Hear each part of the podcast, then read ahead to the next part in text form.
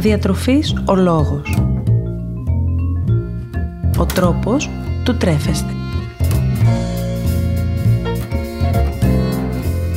Μία εκπομπή με θέματα που αφορούν τη διατροφή.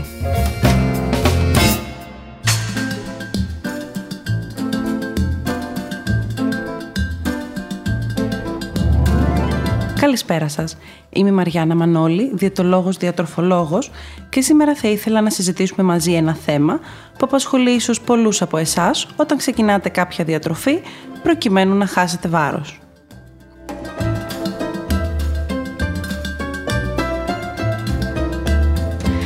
Πολλές φορές, ενώ καταβάλουμε μεγάλη προσπάθεια, η ζυγαριά δεν δείχνει το επιθυμητό νούμερο, με αποτέλεσμα να απογοητευόμαστε και ίσως ακόμα να επηρεαζόμαστε και ψυχολογικά. Έχετε αναρωτηθεί ποτέ γιατί ενώ προσπαθείτε να χάσετε βάρος, η ζυγαριά τελικά δεν σας κάνει το χατήρι; Μήπως δεν προσπαθείτε αρκετά, μήπως ο μεταβολισμός σας κοιμάται; Ή μήπως φταίει εκείνο το μικρό σοκολατάκι που φάγατε μετά το φαγητό;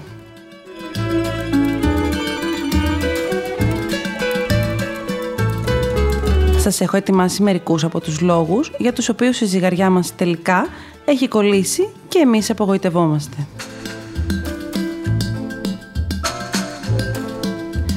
Δεν τρώμε πρωινό. Μετά από ένα μεγάλο διάστημα βραδινής νηστείας, αυτό που χρειάζεται το σώμα μας είναι ενέργεια και καλά θρεπτικά συστατικά ώστε να ξεκινήσει την ημέρα του. Όταν εμείς επιλέγουμε να μην καταναλώσουμε πρωινό προκειμένου να περιορίσουμε τα γεύματα που καταναλώνουμε μέσα στη μέρα, τότε το σώμα μας πολλές φορές παλεύει να ανταποκριθεί στην καθημερινότητα.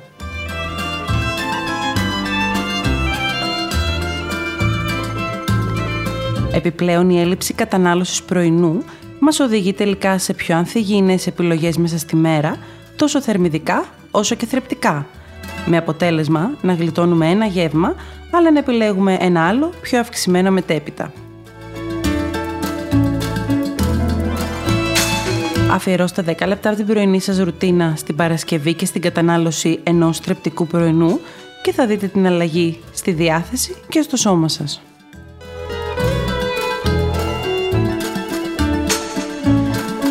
Τρώμε ένα μεγάλο γεύμα.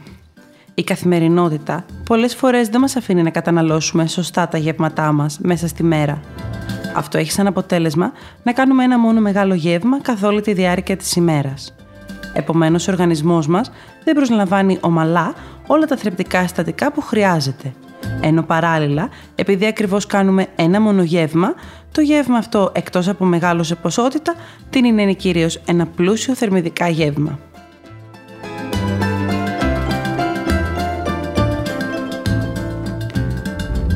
Μικρά και συχνά γεύματα μας κρατούν χορτά τους όλη τη μέρα, ενώ μας βοηθούν να επιλέγουμε πιο σωστά σε θρεπτικά συστατικά γεύματα.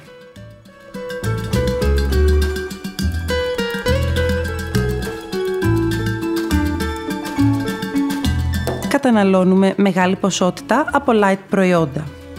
Πολλές φορές πιστεύουμε πως καταναλώνοντας ένα light προϊόν έχουμε περιορίσει τις θερμίδες που καταναλώνουμε. Και αυτό εν μέρη είναι σωστό. Όταν όμως η κατανάλωση τέτοιων προϊόντων είναι αυξημένη με τη δικαιολογία πως είναι διέτης, τότε τελικά ίσως γίνεται πολύ μεγαλύτερη πρόσληψη θερμίδων από αυτή που θα είχαμε αν τρώγαμε ένα όχι light προϊόν.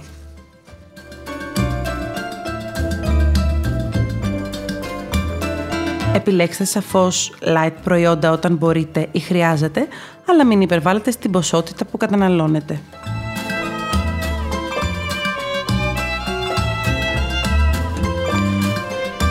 Δεν τρώμε συγκεκριμένα θρεπτικά συστατικά. Οι δίαιτες που αποκλείουν μεγάλες ομάδες τροφίμων έχουν σαν αποτέλεσμα ο οργανισμός να εμφανίζει διάφορες ελλείψεις ή προβλήματα. Επιπλέον, δεν μπορούν να ακολουθηθούν μακροπρόθεσμα καθώς κουράζουν τόσο σωματικά όσο και ψυχολογικά.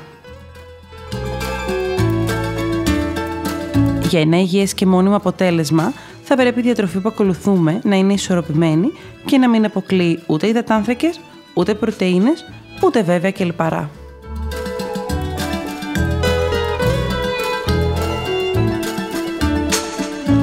Καταναλώνουμε πολλούς υδατάνθρακες.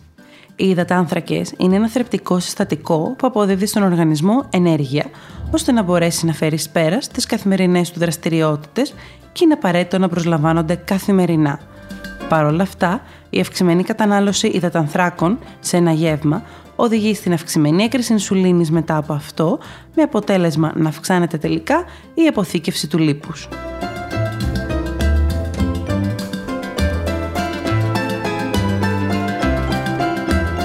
Σε καμία περίπτωση μην αποκλείσετε τους υδατάνθρακες από τη διατροφή σας. Περιορίστε όμως την κατανάλωσή τους και φροντίστε να καταναλώνονται σπαστά μέσα στη μέρα σας. Πιο συγκεκριμένα, οι υδατάνθρακες θα πρέπει να αποτελούν το 45 με 65% της ημερήσιας ενεργειακής μας πρόσληψης.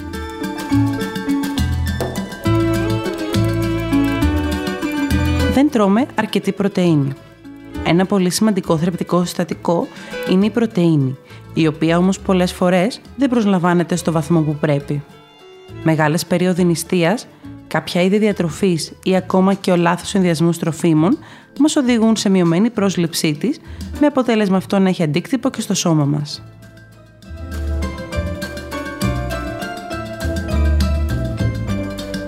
Η πρωτεΐνη, πέρα των άλλων ιδιωτήτων της, ενισχύει το αίσθημα του κορεσμού που μας βοηθάει ώστε να νιώσουμε πληρότητα, ενώ ταυτόχρονα έχει σημαντικό ρόλο και στην ενίσχυση του μεταβολισμού. Επομένως, η μη σωστή πρόσληψή της μπορεί να μας οδηγήσει σε αυξημένη κατανάλωση φαγητού ή να επιβραδύνει το μεταβολικό ρυθμό μας.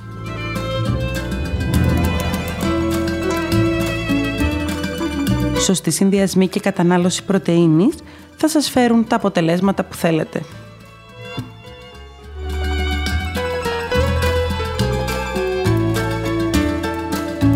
Δεν τρώμε φρούτα ή λαχανικά.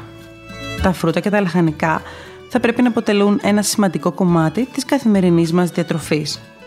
Πλούσια σε βιταμίνες και μέταλλα ενισχύουν τον οργανισμό μας, ενώ όντας πλούσια σε φυτικές ίνες ενισχύουν το αίσθημα κορεσμού, ώστε να μην υπερβάλλουμε στην ποσότητα φαγητού που καταναλώνουμε.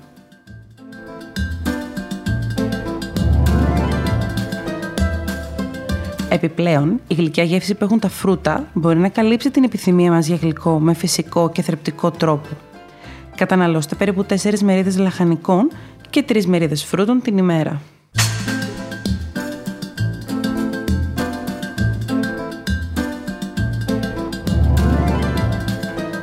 Τρώμε περισσότερο από όσο χρειάζεται ή γυμναζόμαστε λιγότερο από όσο πιστεύουμε.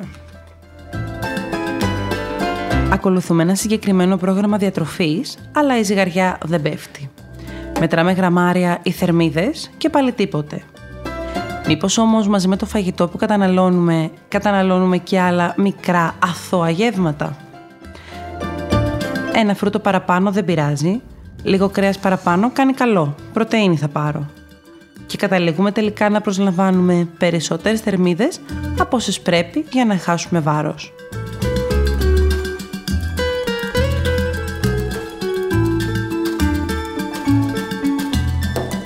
Παράλληλα, η άσκηση που μπορεί να κάνουμε μέσα στην ημέρα μας οδηγεί στη σκέψη «επιτρέπεται να φάω λίγο παραπάνω αφού γυμνάζομαι». Αλλά στην πραγματικότητα, οι θερμίδες που καίμε είναι πολύ λιγότερες από αυτές που καταναλώνουμε επιπλέον. Έτσι το βάρος συντηρείται σταθερό ή ακόμα αυξάνεται κάποιες φορές.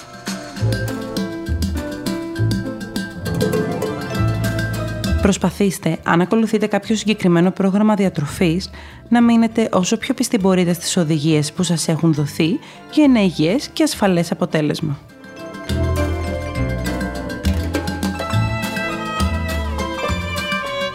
Δεν πίνουμε αρκετό νερό. Ένα από τα πιο συχνά λάθη που κάνουμε είναι το να μην πίνουμε όσο νερό χρειάζεται μέσα στη μέρα. Η επαρκής κατανάλωση νερού βοηθάει στη ρύθμιση του μεταβολισμού, αποτρέπει την κατακράτηση υγρών, ενώ κάποιες έρευνες μάλιστα δείχνουν πως μπορεί μέχρι και να προκαλέσει αύξηση του μεταβολισμού.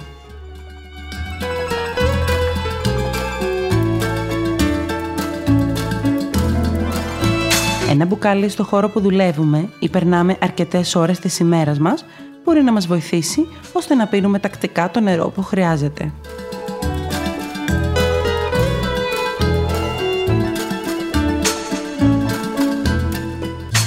Καταναλώνουμε μεγάλες ποσότητες ζάχαρης και άλατος. αλκοόλ, αναψυκτικά και τυποποιημένη χυμή φρούτων αποτελούν μια γρήγορη επιλογή όταν διψάμε ή είμαστε έξω με παρέα. Παραλλήλα όμως αποτελούν και πηγές πρόσληψης ζάχαρης, αυξάνοντας έτσι τη θερμιδική πρόσληψη μέσα στη μέρα χωρίς να το καταλάβουμε.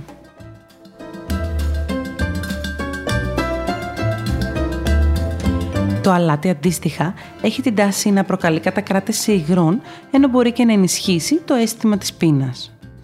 Προσπαθήστε να επιλέγετε τρόφιμα ή ροφήματα χωρίς προσθήκη ζάχαρης ή άλατος ή έστω προσπαθήστε να περιορίσετε την κατανάλωσή τους μέσα στη μέρα και θα δείτε το σώμα σας σιγά σιγά να αλλάζει.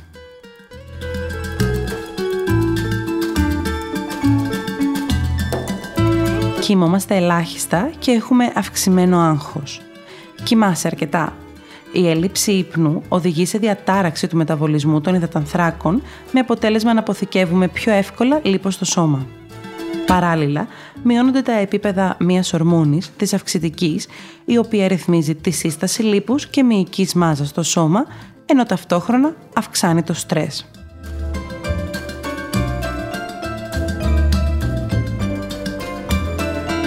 Το στρες το οποίο με τη σειρά του προκαλεί αυξημένη έκρηση κορτιζόλης, κάτι που οδηγεί σε διατάραξη τόσο του θηροειδούς όσο και των επιπέδων σακχάρου του αίματος, αποθηκεύοντας έτσι λίπος.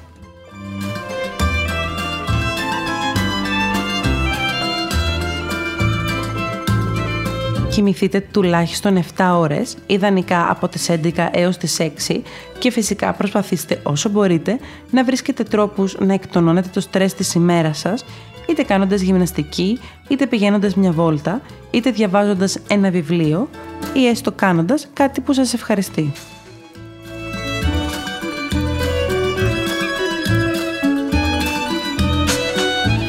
Αντιμετωπίζουμε κάποιο πρόβλημα υγείας. Διάφορες ορμονικές παθήσεις, όπως ο θηροειδής, οι πολικιστικές οθήκες, η εμινόπαυση και άλλες, κάνουν την προσπάθειά μας πιο δύσκολη, αφού τείνουν να επηρεάζουν το μεταβολισμό. Παρ' όλα αυτά, η λήψη φαρμακευτικής αγωγής όταν απαιτείται, σε συνδυασμό με μια ισορροπημένη διατροφή, θα μας δώσει το αποτέλεσμα που επιθυμούμε τελικά.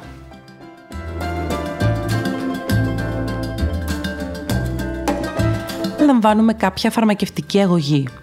Γνωρίζεις ότι υπάρχουν φάρμακα τα οποία προκαλούν κατακράτηση υγρών στον οργανισμό, αλλά και τείνουν να αυξάνουν την όρεξη; Κάποια φάρμακα που δρούν στο κεντρικό νευρικό σύστημα, καθώς και τα αντισταμινικά, ενισχύουν το αίσθημα της όρεξης, ενώ τα κορτικοστεροειδή και τα ιστρογόνα προκαλούν κατακράτηση υγρών.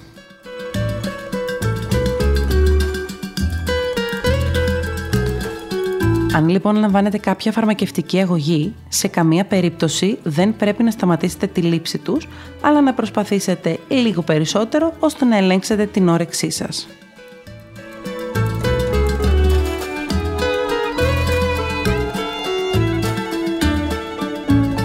Χάνουμε λίπος.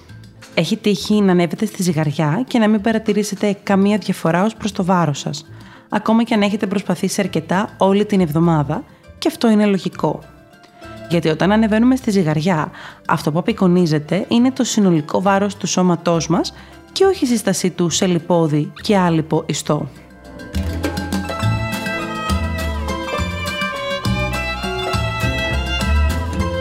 Είναι λοιπόν πιθανό να έχετε όντως χάσει λίπος και να έχει αλλάξει η σύσταση του σώματός σας, αλλά αυτό είτε να μην φαίνεται σε μια συμβατική ζυγαριά, είτε εξαιτίας της κατακράτησης υγρών να μην αντικατοπτρίζεται σε αυτήν. Λίγη υπομονή και θα δείτε και εκεί τη διαφορά.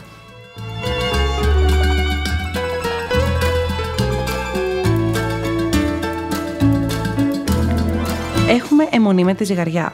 Το βάρος μας μέσα στην ημέρα έχει διακυμάνσεις. Κάποιες ώρες το σώμα μας είναι πρισμένο, ενώ άλλες πιο ήρεμο. Αντίστοιχα, μπορεί να έχει διακυμάνσεις από μέρα σε μέρα. Αν παρακολουθούμε διαρκώς την πρόοδο μας στη ζυγαριά, αυτό θα έχει σαν αποτέλεσμα να επηρεάζεται και η ψυχολογία μας.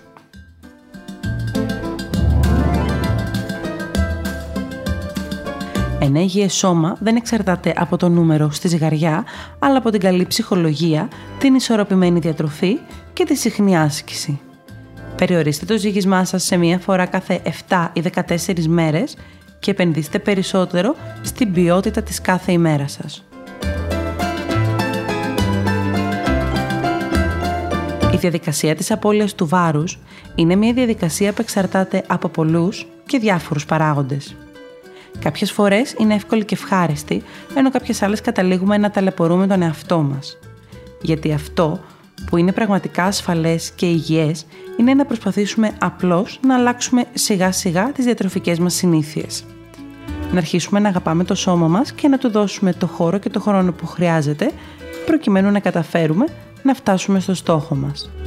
Έναν στόχο που θα πρέπει όμως να έχουμε θέσει ρεαλιστικά και σύμφωνα με τις δικές μας ανάγκες και δυνατότητες.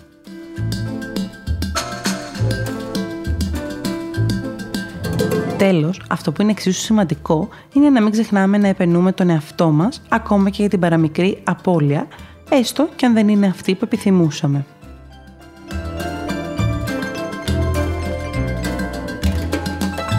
Να θυμάστε πως σε κάθε περίπτωση, εάν πάσουμε από κάποιο νόσημα, θα πρέπει να ακολουθούμε πάντα τις συστάσεις που αφορούν την πάθησή μας.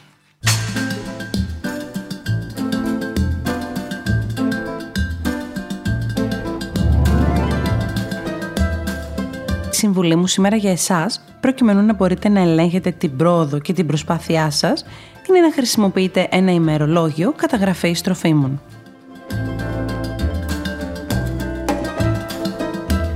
Ουσιαστικά, το ημερολόγιο καταγραφής τροφίμων είναι μια μέθοδος διατροφικής αξιολόγησης η οποία μας δίνει πολλές και ενδιαφέρουσες πληροφορίες τις οποίες εμείς μέσα στη μέρα μπορεί να ξεχάσουμε.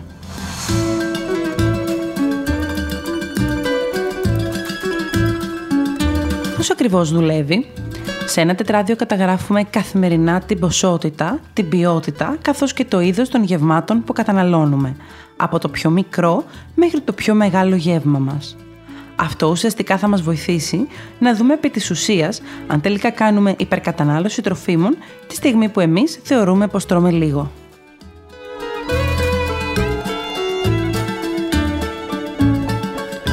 Καταγράφουμε ακόμη την ώρα που καταναλώσαμε το κάθε τρόφιμο, καθώς και τα συναισθήματα που μας οδήγησαν στην κατανάλωσή του ή τα συναισθήματα που μας δημιουργήθηκαν αφού το καταναλώσαμε.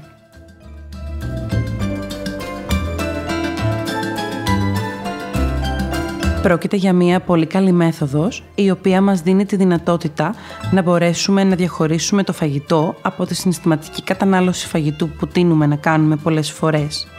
Βλέποντας τα συναισθήματα που αναπτύσσουμε γύρω από την κατανάλωση ενός φαγητού ή μιας κατηγορίας τροφίμων, μπορούμε να αντιληφθούμε αν τελικά αξίζει να τα καταναλώνουμε ή όχι, περιορίζοντας έτσι την πρόσληψη θερμίδων που ουσιαστικά δεν χρειαζόμαστε μέσα στη μέρα.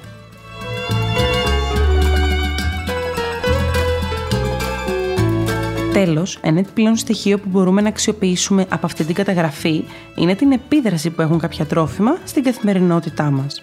Να ελέγξουμε δηλαδή επί της ουσίας ποια τρόφιμα είναι αυτά που όταν τα καταναλώσουμε ενδεχομένως να παρουσιάσουμε κάποιες ενοχλήσεις, τις οποίες μέχρι τώρα δεν είχαμε καταφέρει να αποσαφηνίσουμε.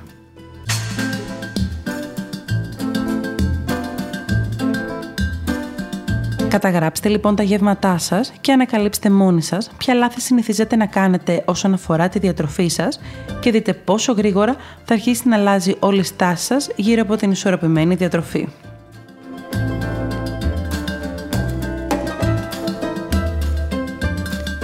Το σνακ που σας προτείνω σήμερα είναι τα αποξηραμένα φρούτα. Μικρά και εύκολα στο να διατηρηθούν, αποτελούν μια ιδανική επιλογή για σνακ, ειδικά αν βρίσκεστε εκτός σπιτιού.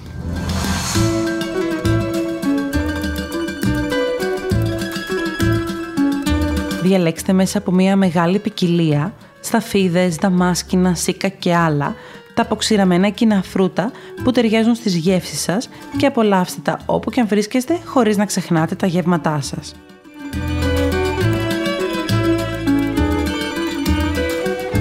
Συνδυάστε τα μαζί με ξηρούς καρπούς ώστε να δημιουργήσετε έναν ακόμα πιο θρεπτικό συνδυασμό ο οποίος θα σας δώσει πέρα από την ενέργεια που χρειάζεστε και το αίσθημα κορεσμού που θέλετε να επιτύχετε.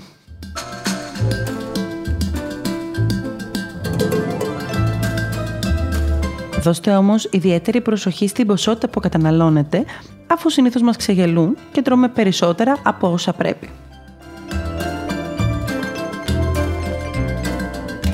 Σας περιμένω στο Instagram Διατροφής ο Λόγος και στο Facebook Μαριάννα Μανώλη Διατολόγος Διατροφολόγος για να μοιραστούμε παρόμοιες ιδέες σχετικές με το φαγητό καθώς ακόμη και για να μου εκφράσετε τις δικές σας απορίες ή όσα θα θέλετε να συζητήσουμε μελλοντικά.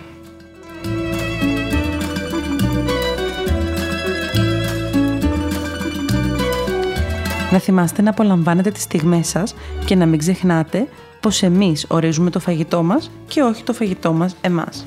Καλή σας συνέχεια!